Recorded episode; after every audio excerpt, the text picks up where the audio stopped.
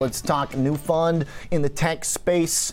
It's focused on nanotechnology. Dave Mazza is back with us, managing director and head of product at Direxion.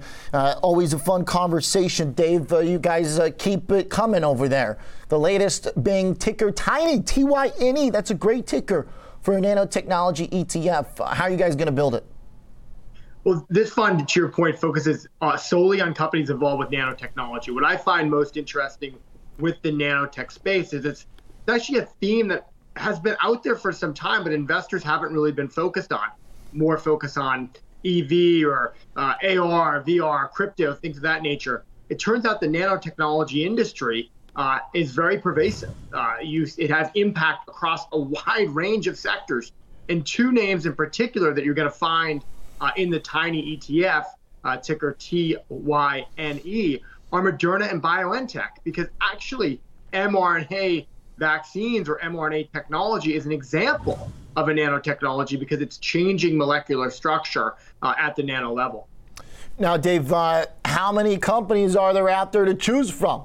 Is this a small pool, or do you have to find companies that are in very nascent stages of generating revenue from this tech? Well, there's a few, I, I, think, household names in here, and you probably at this point put Moderna and BioNTech in there, and you're going to have a name like Cabot in here, Thermo Fisher. But if you look at the top uh, top five holdings as you're displaying now, you know most of these names might not be familiar with, to, to folks, especially as all of them are in the pharmaceutical or biotech space.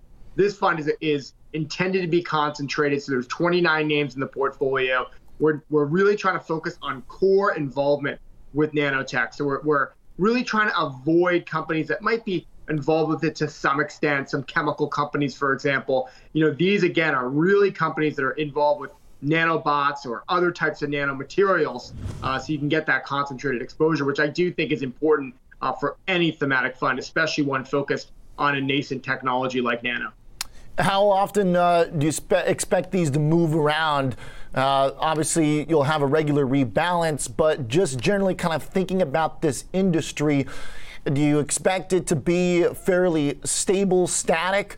highly dynamic. I mean, if we think about chip makers, they're always going after each other AMD versus Intel. All these stories where we're seeing market share being fought for in an industry like this that's got a few big players. Is there going to be a lot of changes in this? I think you're I think you're you're hitting the nail on the head. Is that this is an industry that is evolving rapidly. It's one where it's expected to see a 14% growth rate over the next five years, uh, and and that's an area because really what these names are doing is they're making production costs go down, making materials stronger, making electrical components uh, improved, so I don't. Uh, I expect to see a lot of evolution of the companies that are involved with this space, but we're not going to see a tremendous amount of turnover because at the end of the day, there's just that not not that many pure play companies involved with this. So that's really the focus of this particular ETF. Give me those names truly involved at the forefront of this interesting technology that's really changing the way uh, a lot of industries and sectors can work um, because its focus is in a nascent area that has a lot of application. Certainly, you found uh, plenty of names here that I think will be unfamiliar to many folks. Uh, this is by no means a sector, you know, uh, look. This is not a generalized group of companies. These certainly are very specific to this. D- uh, that pushes down the general market cap. I would expect for this, right, uh, Dave? What does that look like? The size of the companies that are in this fund?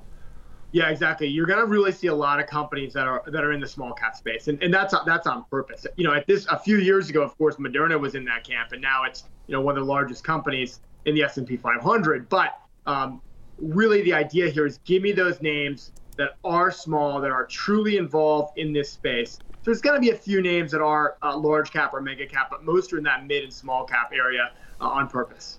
Okay, Dave, always uh, appreciate the look into the fund. We'll keep our eyes on it. TYNE, the ticker. Dave Mazza, thanks a lot. Thank you. Absolutely. Dave joins us from Direxion. He's a managing director and head of product, the nanotechnology ETF, TYNE. Pretty sure you pronounce it